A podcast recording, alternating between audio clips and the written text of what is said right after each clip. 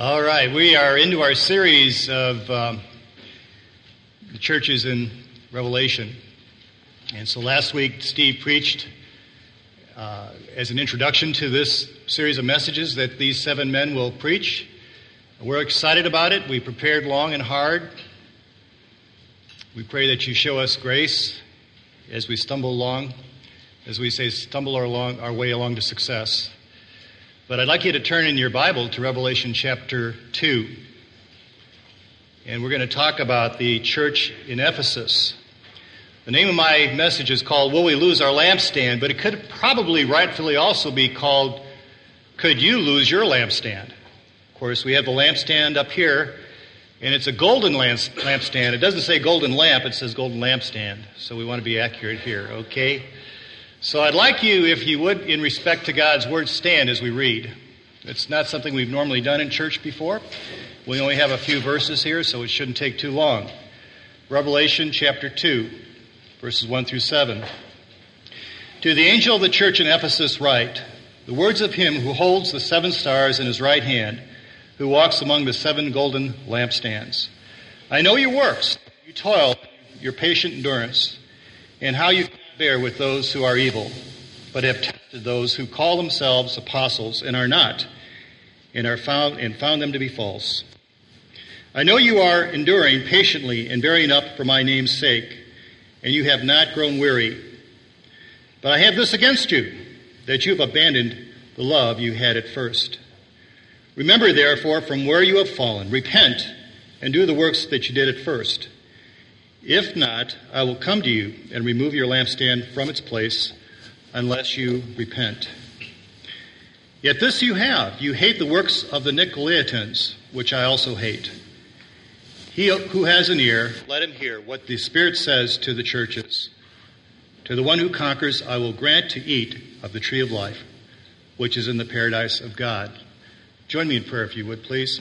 Lord Jesus, we come before you with open arms and open hearts and open minds, Father, to learn from your word. Father, teach us about the mistakes the church at Ephesus made so we may avoid those mistakes. Father, they were offered great mercy, and we need mercy, Father. Every day we need mercy. I ask that you put your Holy Spirit here among us, Father. Walk among us as you did the lampstands, and we'll give you all the glory. In Christ's name we pray. Amen. Thank you. Please be seated. Just to give you a little background on this church, uh, of course, it's not a stranger to most of us. There's a book written about the church at Ephesus. It's called the Book of Ephesians.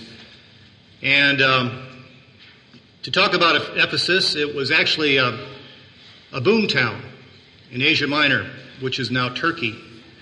And if you think New York City, that would be Ephesus. It was a center for finance, it was a resort center, it was a financial district. It was a center for the arts. And uh, it was a key Roman city at that point. In fact, it was the largest city in, in Asia Minor. You know, today there are a few statues. There's a few statues left. A statue to Diana, who was their main goddess. It was also a, a center of great idol worship. So when Paul came on the scene, uh, there was a great um, amount of idol worship, many different gods, but Diana was the greatest. And uh, as time went on, uh, Ephesus lost its influence in the Asia Minor area. In about 200 BC or AD, it, uh, it went out of, I don't want to say went out of business, but it ceased to exist at that point because the silt from the river uh, plugged up the harbor and they were no longer a seaport, a main seaport. So they ceased to really be a significant influence in the region.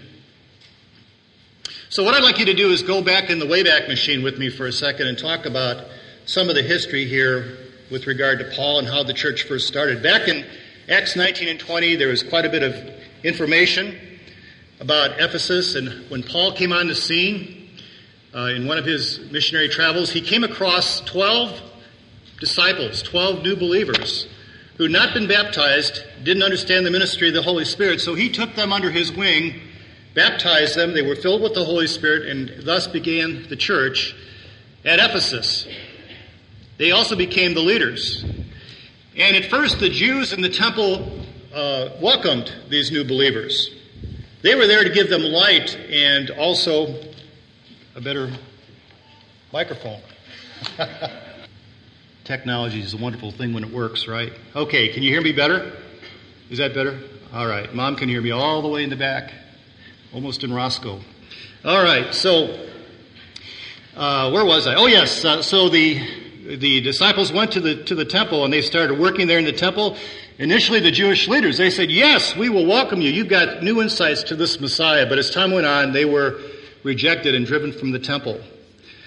But the gospel was preached throughout the entire region. In the book of Acts, uh, in chapter 12, uh, 19 and 20, talks about how successful they were.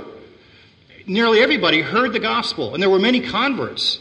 And because they were converted to the Christian faith, many of the idol worshippers got rid of their idols. They never worshipped in the temple any longer, in the, in the, in the idol's temple. Uh, and so it, it affected the, uh, the entire economy the silversmiths were upset because all of a sudden people weren't buying silver to offer up to the pagan gods. And so they had a revolt and, and almost uh, uh, caused those particular disciples to become martyrs if it wasn't for the fact that God intervened and the riot was quelled. And so during that period of time, God blessed them with many miracles. Paul was able to commit to uh, perform many miracles. And he remained with the church for three years, three whole years that he was able to preach, teach, and disciple those people. They had a tremendous advantage that many other churches on his missionary trips didn't have. And in fact, when he left, do you know who he left behind to help disciple these people? Timothy. He left behind Timothy as well. So they had the advantage of Paul. Then they had the advantage of Timothy, and it has been said that John made Ephesus his home as well. One of the greatest examples of Christian love and unity we see in the New Testament occurs in chapter 20, where Paul knows that he's got to go to Rome. He desires to go to Rome, so he's got to sail from where he's at there in Asia Minor to Jerusalem and then on to Rome. And he calls those elders that he had been working with so diligently all those years and he called them to himself, and he gives final instruction to what they should do in running their church. We don't have time to go over all those things, but what he basically does is he, challenge, he challenges them. He says, Beware of the wolves that will come in from outside, and also be, be aware of the fact that there's going to be people internally that will come and try to disrupt things. They'll try to twist my words and, and twist the words of Jesus. Beware of these. And his charge of them was to guard the flocks. Elders, you guard these flocks. You guard over the people. You watch over their spiritual welfare. And he, spent, he prayed a special prayer of commendation over these people and over these elders. And they were so much in love with one another, with this agape love that we're talking about today, that they wept openly because they knew that they would be seeing Paul for the last time. He got into the boat and he sailed off to Jerusalem. So the church had a very great start. It was a wonderful start. And so my first point is this, that God extends His grace to the church. God extends His grace to the church. Now we're going to get out of the Wayback Machine, fast forward 50 years. 50 years into the, into the future where John is now writing his letter to the church at Ephesus. And you ask yourself, well, why this letter? Why letters to these seven churches? This is kind of odd because, you know, we don't hear of him writing in this book letters to the church at Rome, letters to the church at Jerusalem or Corinth or these other places that Paul has been. So why did he do that? I don't really know. But I do know this, that there was a purpose for writing these letters. And what I believe that uh, Paul was trying to do is to prepare, not Paul, excuse me, Jesus was going to do in, in writing these letters to Ephesus was he wanted the church to prepare. He knew that in the future there was going to be great persecution. There was going to be great upheaval. There was going to be an onslaught against the Christians. There was going to be a great spiritual warfare in anticipation to the second coming of Christ. And throughout these, these seven letters, he constantly admonishes these particular elders or these particular angels, as he calls them, to be conquerors. He wants the people to be conquerors. He wants these people to be prepared to serve with him in his new kingdom upon the earth. They're going to rule and reign with him later on. But, like any good field commander, he wants to make sure that his troops are ready. So he's going to evaluate the church? Are they prepared for the tribulation that follows? Now we know, of course, Christ has not returned yet. So this book and those letters to that church are just as relevant to us today because Christ has not returned. Not yet. He hasn't come the second time.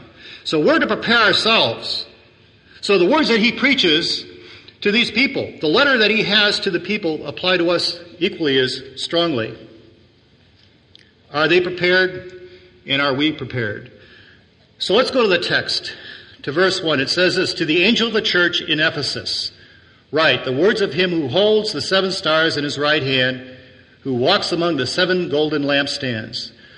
Well, I was a little bit perplexed about who these seven stars were until we looked at the verse above, in verse 20, just above. It says the seven stars are the seven angels. And who are the seven angels? They're the seven messengers, the seven pastors. And the seven churches are the seven lampstands. So that answers that question pretty quick, doesn't it? So the one thing I notice about this is that it says here that the word of him who holds the seven stars in his right hand, Jesus holds these leaders in his right hand firmly. They are secure. They are confident to know that Jesus is actually writing directly to him, or to these particular seven stars, to these pastors, so that he can go, they can go and preach that message to the people. So the seven churches, the seven lampstands, that's important. But here's something else that's really significant to me. The symbolism of, of a lampstand and a light is really important in our understanding of the scriptures. And there's many examples where it talks about light and illumination and lampstand. Let me give you one example. In John 8, 12, he says this, and this is, this is Jesus speaking. He says this, I am the light of the world. Whoever follows me will never walk in darkness, but will have the light of life. So Jesus actually claims to be the light of the world, the lampstand, this illumination to the world. Jesus is the light. But he also says that we are the light. If you look at Matthew 5, 14, he says, You are the light of the world, a city on a hill that cannot be hidden. And if these churches can only understand their importance, they could impact the world, the future, during this time of tribulation with the proper illumination. And it says, He who has an ear, let him hear what the Spirit says to the churches. And I would say to you, he who has an ear, let him hear today what the Spirit says to the church at Rock Valley Bible Church. He is walking among us today. His Holy Spirit is just as active and walking among us to influence us and to evaluate us today as back in those days. Verse 2 starts out, I know your works. Let's stop right there. Nothing escapes the eye of Jesus, does it? He knows our past. He knows our present. He knows our future. He knows all about our thought life. He is not unaware of anything. And he knows who is listening to his call this morning. He who has ears. He, know who's, he knows who's not listening to his call this morning. But he says, I know your works. And he begins taking the church through a process of evaluation. Evaluation and accountability. Now, let me say this, that the Christian life is a process of calling to evaluation. God evaluates us continually. He evaluates us through the Word of God, through the message spoken to us by the Holy Spirit, and through other people. It is a process of evaluation. It's also a process of self-evaluation. And this is something that we should welcome. David said in Psalm 26, 2, Test me, O Lord, and try me, and examine my heart and my mind. And we must also continually to evaluate ourselves because in 2 Corinthians, Paul says a man ought to examine himself before he eats of the bread and drinks of the cup. Now this is not unusual for us. We understand that we have to evaluate ourselves because how many here have a job? Let me see a show. The rest of you don't have jobs? Yeah, we all have jobs. We have bosses. And what is it the job of the boss, Brian?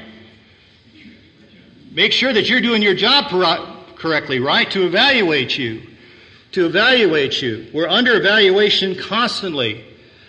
So the question is, after this evaluation, did they make the cut? Now let me tell you about a story that happened to me, something that happened to me years ago when I was in the military. I was on a team. and One of the last things I did as an officer in the Army was to evaluate a National Guard unit out of Pennsylvania. And I was on a team of about a dozen different other, other soldiers, and, and the head of our team was a colonel. And so it was my job to evaluate a company that came to the field, National Guard unit came to the field, and they were supposed to set up something called a perimeter and defense.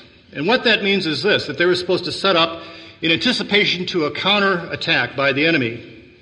And it was my job to get out my clipboard and to evaluate their efficiency and their effectiveness in protecting their perimeter. Well, I thought, you know, being a regular Army soldier, that these people were professionals as well. And so it was my job to sneak in through the lines, to penetrate the lines, to test them to find out if they were prepared. Well, the first thing I did is I saw a soldier standing up against the tree, and he failed to challenge me with the password. Ooh, that's bad. You want to have a password and a countersign in order to get through the lines. Not only did he not challenge me with the password, he was drinking a bottle of beer. I'm going, what is this about? So I asked the soldier uh, specialist, can you send me to the to the command post, to your company command post? Yes, sir, it's right over there. So I went to the command post, and I got there, and I could not believe my eyes. They were having a party. They were having a, a high ho time. They were drinking and having a good time, playing cards, doing all these things that were contrary to Army policy. They were supposed to be setting up a defense in anticipation for an attack, a counterattack from the enemy. And there they were, having a party. So I pulled the company commander over to the side and I said, uh, Captain so and so, what's going on? You're supposed to be setting up machine guns properly and setting up coordination with the artillery in case you are attacked. He said, Well, sir, he said, you have to realize something. This is just a two week vacation for us. We're in the field for two weeks and and we're, we're here just to kind of have a good time, and you know, we're prepared. I said, wow, I've never seen anything like this. Well, I was embedded with them for two weeks. I was there for two whole weeks, and I kind of got to know these guys and kind of liked them a lot. You know, and so the end, toward the end of my particular evaluation period of time, uh, we were sitting there talking with our staff, and the colonel asked me, "Well, what do you think about this this unit, this company, and his the company commander?" I said, Well, they're kind of good guys, sir. I think they'd make it okay. No, Captain, tell me what your honest opinion is. And I said, Sir, if they went to combat, they would all die. They're not prepared. And I gave him a, an overview of what I had found out. He said, Well, what are your actions? What are your recommendations?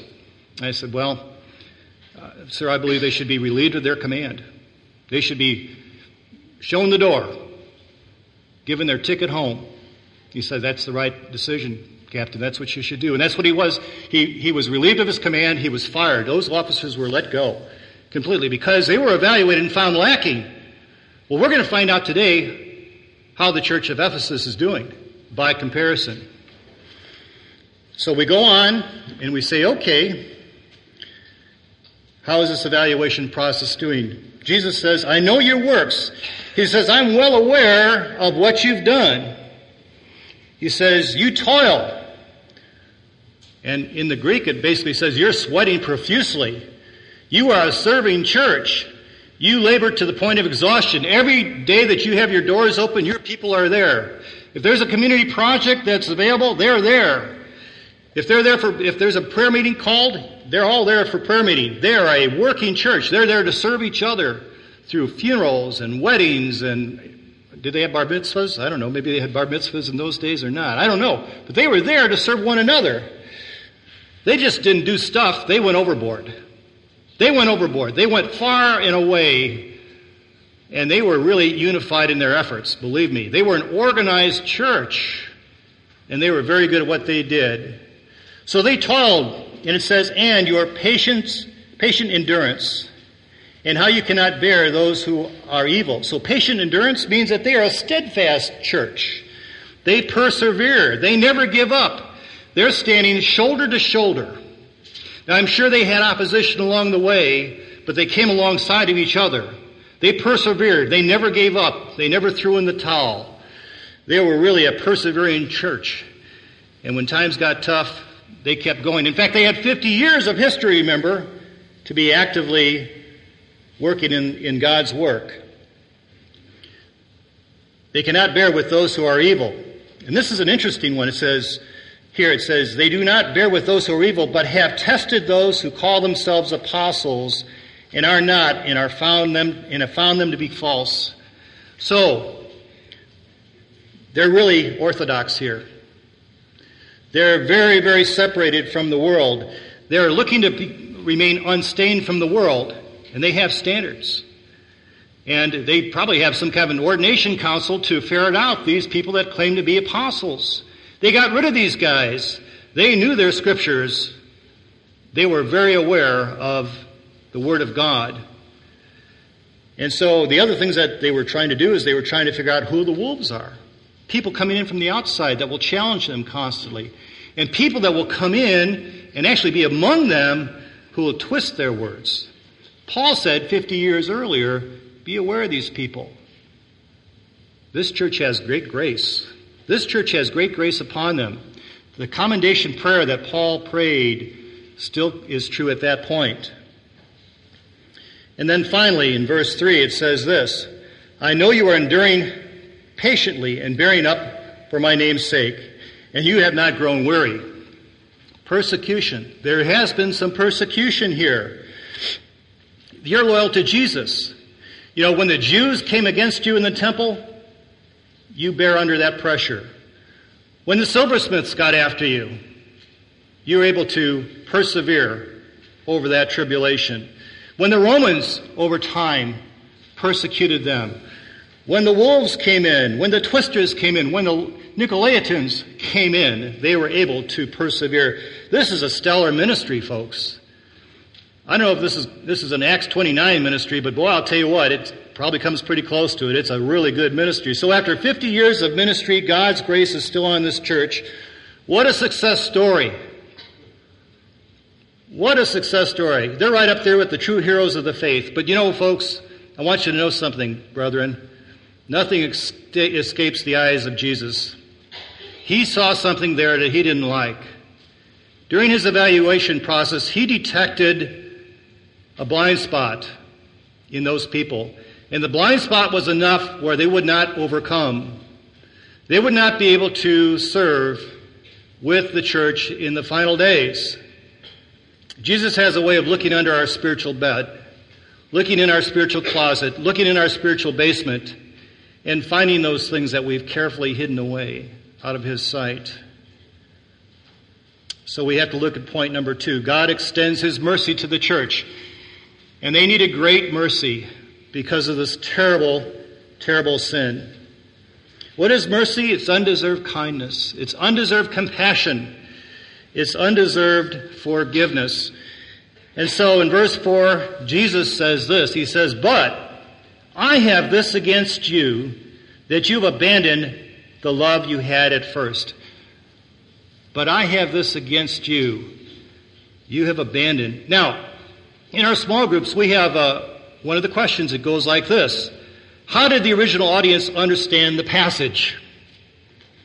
Now, if I were in the church listening to that, reading the letter, and I heard all those accolades and all those wonderful things and how great we were, we're up there like with the spiritual superstars of the day, how would I respond to that, that particular criticism? Wow. I'd say, Jesus, he just got through telling us how great we were, how we're all stars. Now you say this? What? That's terrible. Jared, you like that, don't you? You know, here's the little word that you have to be aware of. It's this little three letter word, but. But changes the whole dynamics of that conversation. But changes the whole direction of his evaluation. It's not just a counterbalance. Well, you know, here, you, you guys are so good over here, but there's this little but over here, so you're a little bit better. No.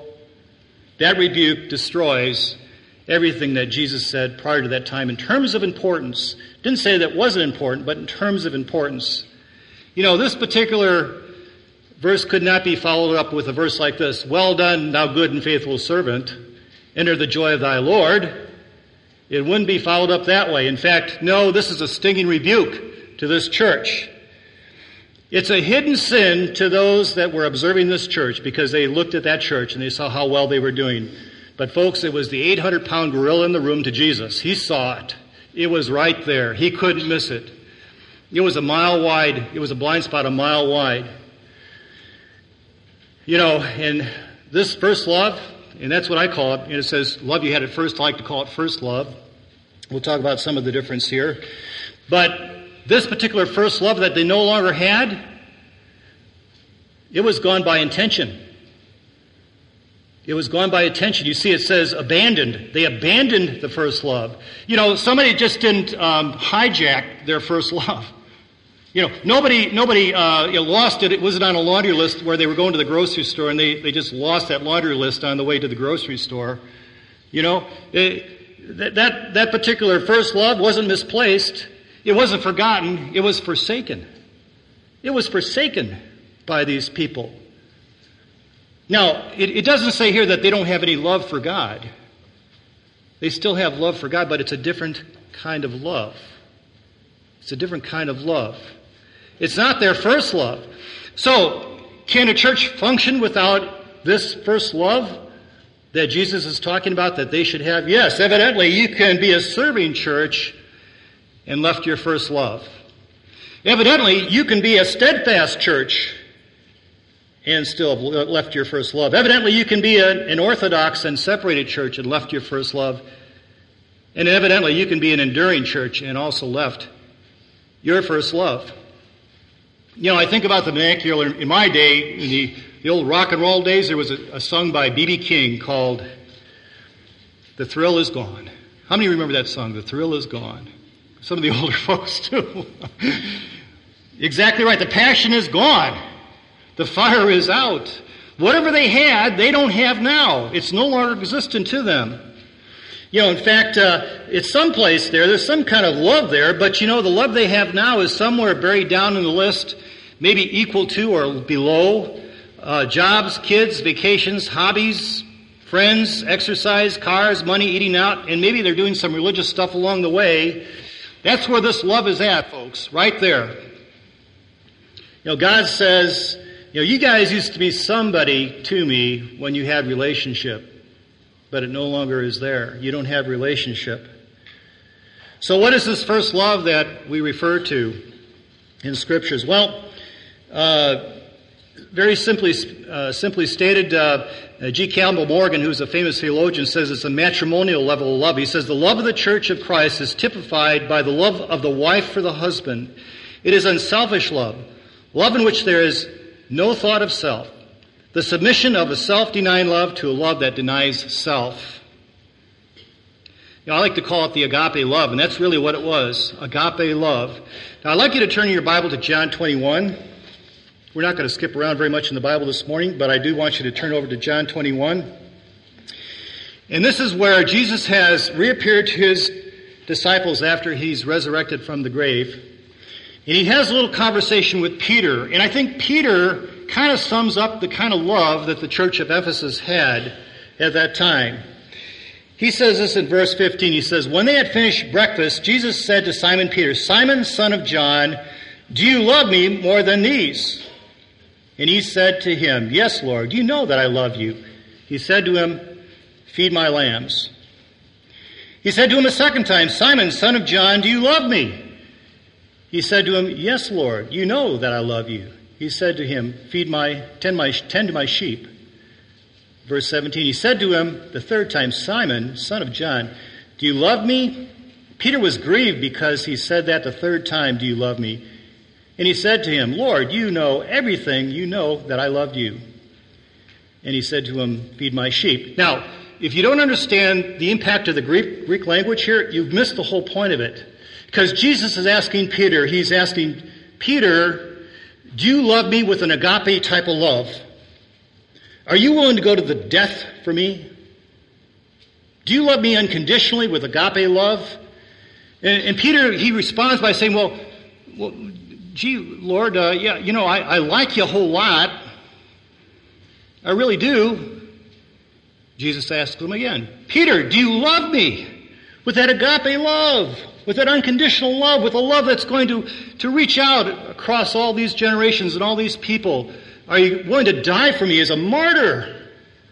Well, Jesus, I, I, I really like you as a friend. I, I, I think you're great. He still hasn't caught it. Finally, Jesus asks him the question Peter, do you even like me as a friend? That's why he went away grieving. He saw his level of love was not there. And so I would submit to you that the church of Ephesus had this phileo, this friendship type of love at that point. They still love God. They still find that God has a place, but it's different today. The thrill is gone. That particular passion is over. So a better way to describe it is this way, brethren. Um, this is the kind of love that we, we have to have toward God. You know, there's certain things that God cannot do. He cannot change or violate his character at all. He can't sin. He can't act contrary to his nature. He can't stop existing. So something else that he cannot do, he can't be second place in our lives. He cannot take second residence in our lives. You know, whenever we put him second in our lives, even to the best things out there, to Jesus, it's unacceptable. What's the greatest commandment? If I were to ask the kids what the greatest commandment would be, what would you say? Love the Lord your God with all your heart, mind, and soul, right? Exactly right. You know, He demands it from us. We're to be first place in His, in his life. Otherwise, you know what we've done? If, if He's down there relegated to the phileo, oh, the friendship type love, we created an idol. Because all these other things are just as important as God Himself. That's not right. That's not acceptable. He's not going to stand on the platform and be uh, anxious or willing to accept the silver or the gold medal. There's just no way. He's got to have, excuse me, the silver or the bronze medal. He's got to accept the gold medal every single time. He's got to get the gold. Now, what are some of the results of losing our first love? You know, if we don't prioritize God in our Christian life, you know, our Christian life will go from relationship to religion we can go through the acts, but we don't have the relationship. We can come to church. We can participate in communion. We can teach Sunday school. We can go ahead and come to prayer meeting. We can do all these things, but they're nothing but hollow religious acts. It will go from passion to duty. In fact, when it goes to duty, now we become pharisaical. Now these are practices that we think that we're winning points with God. It can go from vine to trellis work. You know, we talk about this. There's this book called The Vine and the Trellis that we read as elders, you know, and the vine is what has the life. The vine, the life is in the vine going up, and the trellis is merely there to, to support the vine, isn't it? The trellis is important, but it's there to support the vine, not vice versa. But if we don't put Jesus first with agape love in our lives, we are doing trellis work, not vine work. So it's important to know the difference. We can become so busy in our efforts that we've left Him and don't even realize it. We've left Him and we don't even realize that God's out of our life. You know, the church is a great place to hide out from God. It really is. You know, if, if people don't come to church, we, we kind of have those people figured out, right? They don't come to church. Well, they, they don't love Jesus, right? But what about the ones that come to church? What about the ones that come faithfully every Sunday? Do they love God? Do they love Jesus? Maybe. We have to look at 1 Corinthians chapter 13 to kind of judge that, to find out if they have priority love. They could be putting on a good show. But Paul says this, if they don't show this first love, this priority love, this agape love, they're no different from a noisy gong or a clanging cymbal. And that person is nothing and gains nothing. Has nothing, gains nothing. Here, here's a little test for you. You know, and I've talked to people all the time about this. You know, how do you like your church? Oh, my, my church is wonderful. My pastor, he's the greatest preacher in the world. Man, I'm blessed every day that I hear him preach up there in the pulpit. And I, I preach, I love, I love how Steve preaches. I love your preaching, Steve. I, you know, I, I don't like to go anyplace else on Sunday morning. This is where I want to come. Hear, you know, Steve preach.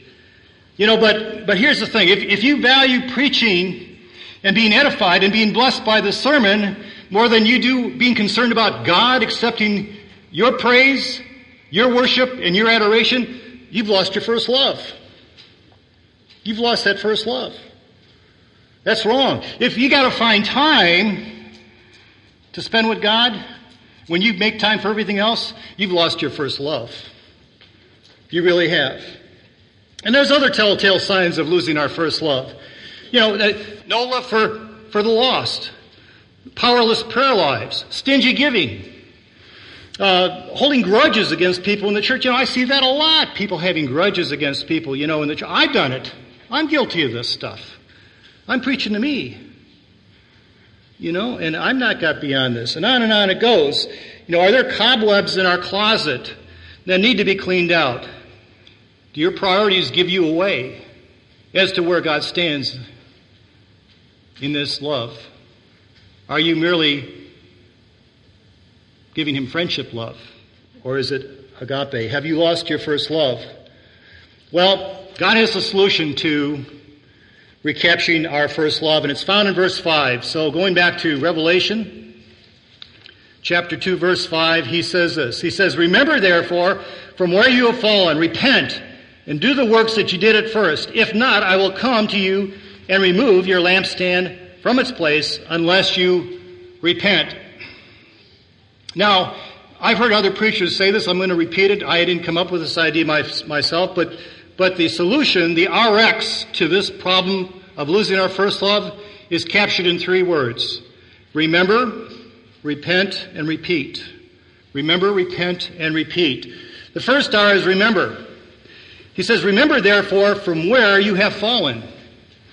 He tells us to look back at a time when God, God lavished His grace upon us for these Ephesians, they had 50 years that they could look back. They could see Paul, and they can see Timothy, and they can see John, and they can see these 12 and the church fathers, and they can, they can remember what it was like to have, to be excited about Jesus in those days. And the church flourished. It was wonderful. But for you and I, do you remember when God redeemed you? You know, all, all I had when I got saved was John 3.16 and a hymn. That's it. But I had Jesus too.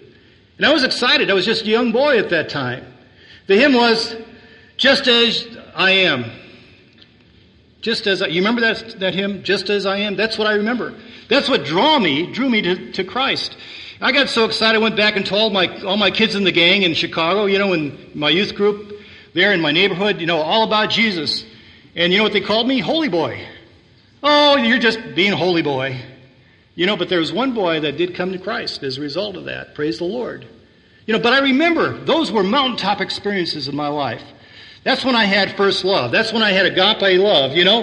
And so, how about yourself? Do you remember significant events that you would call maybe milestone type events in your life?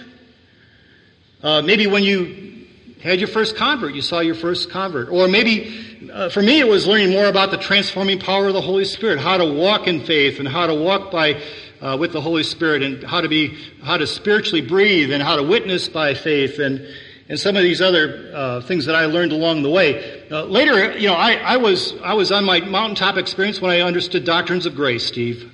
Doctrines of grace just had me. It was almost like getting born again. What freedom I had at that point. And then another mountaintop experience for me was, was becoming an elder and serving you people. Man, that supercharged my batteries for agape love at that point. It was wonderful. So whatever the significant event you had, God says, remember how it was at that time, but keep on remembering. Keep on remembering. The second R is repent.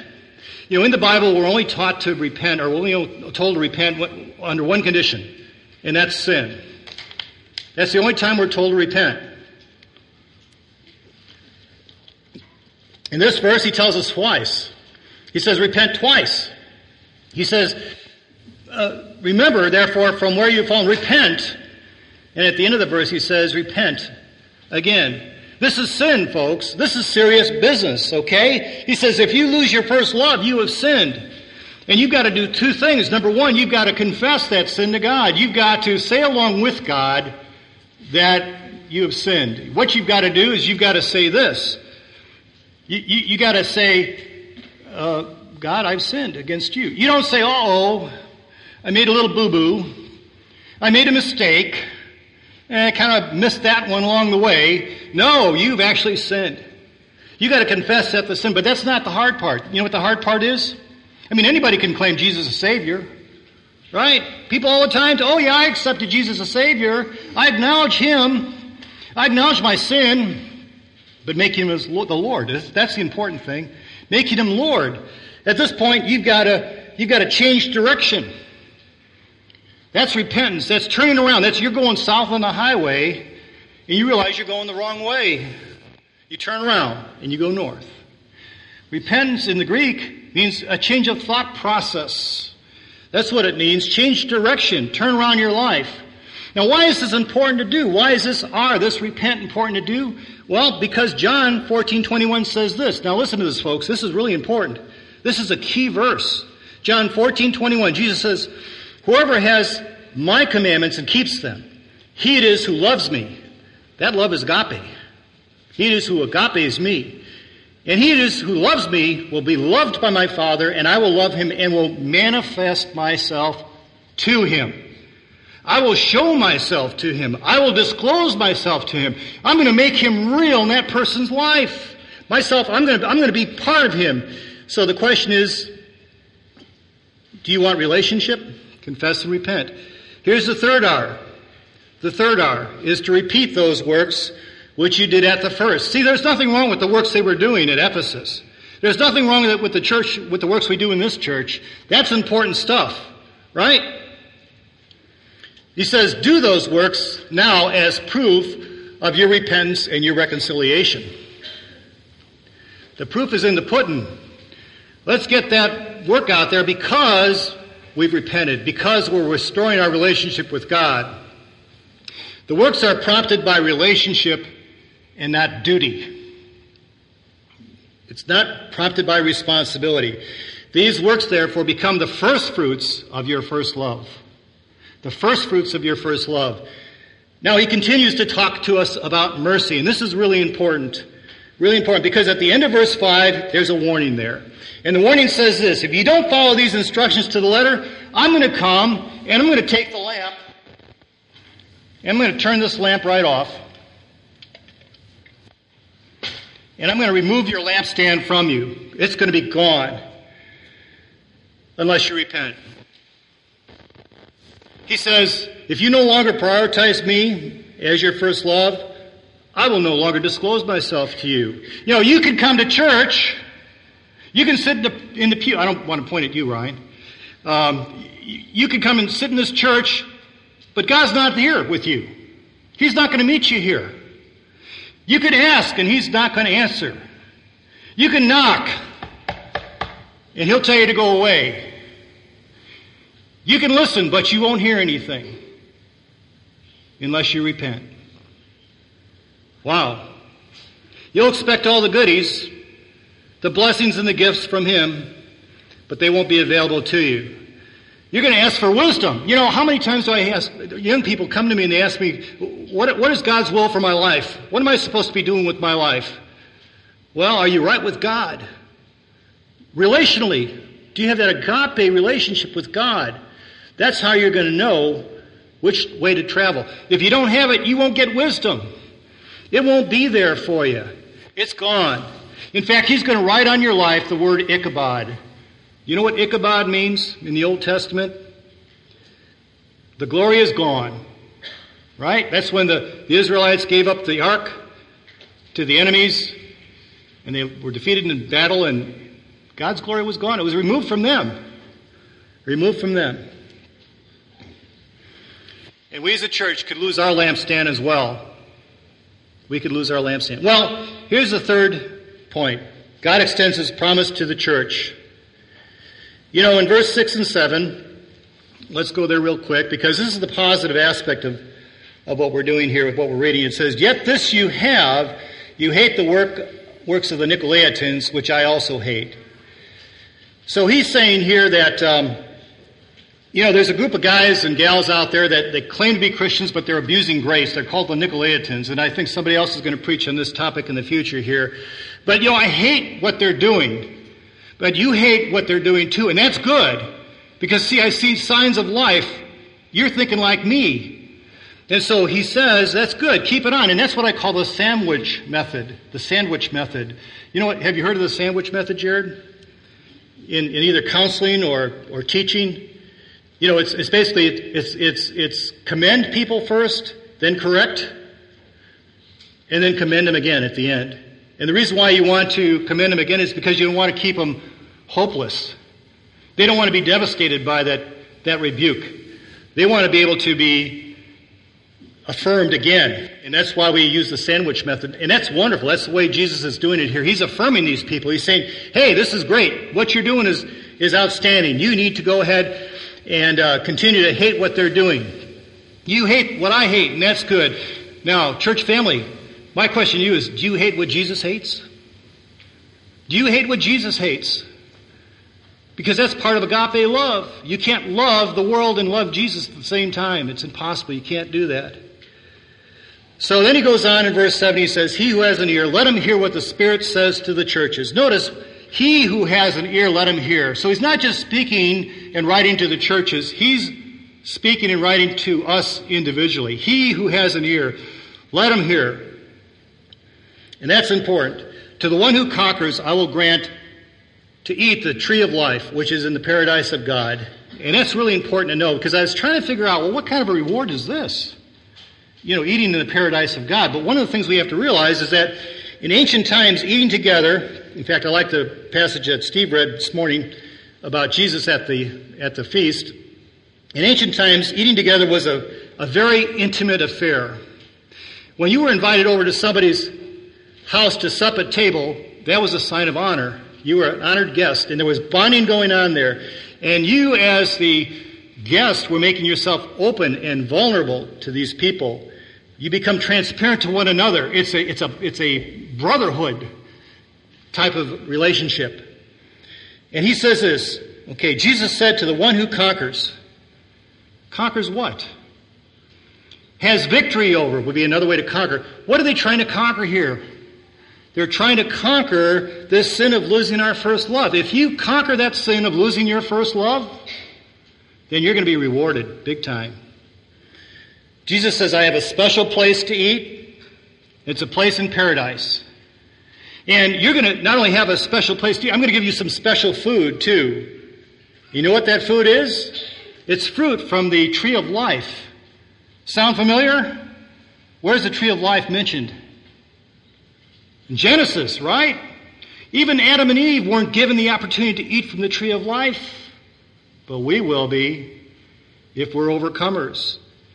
If we share in the victory, if we conquer, we're going to be able to eat from that tree of life as well. So it's a special time, a special place, and a special type of food that we will partake in.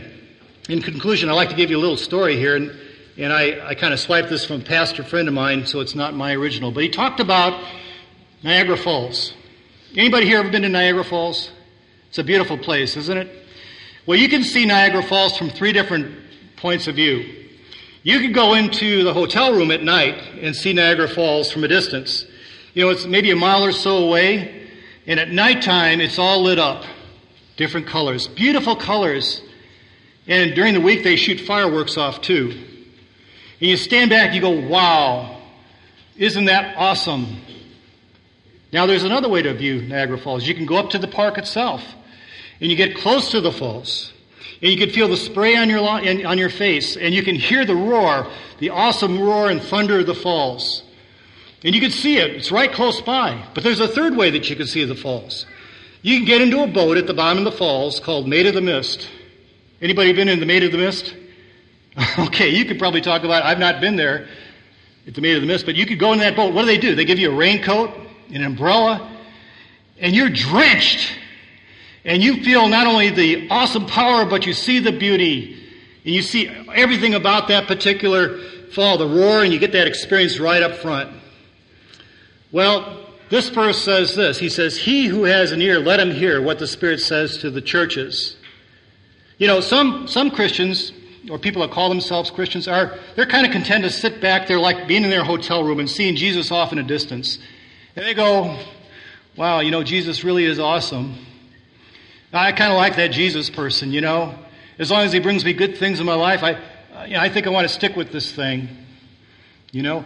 And then there's there, there are people that are want to know more about Jesus. So they get out of their hotel room and they go down to the park, so to speak, and they begin to experience Jesus firsthand.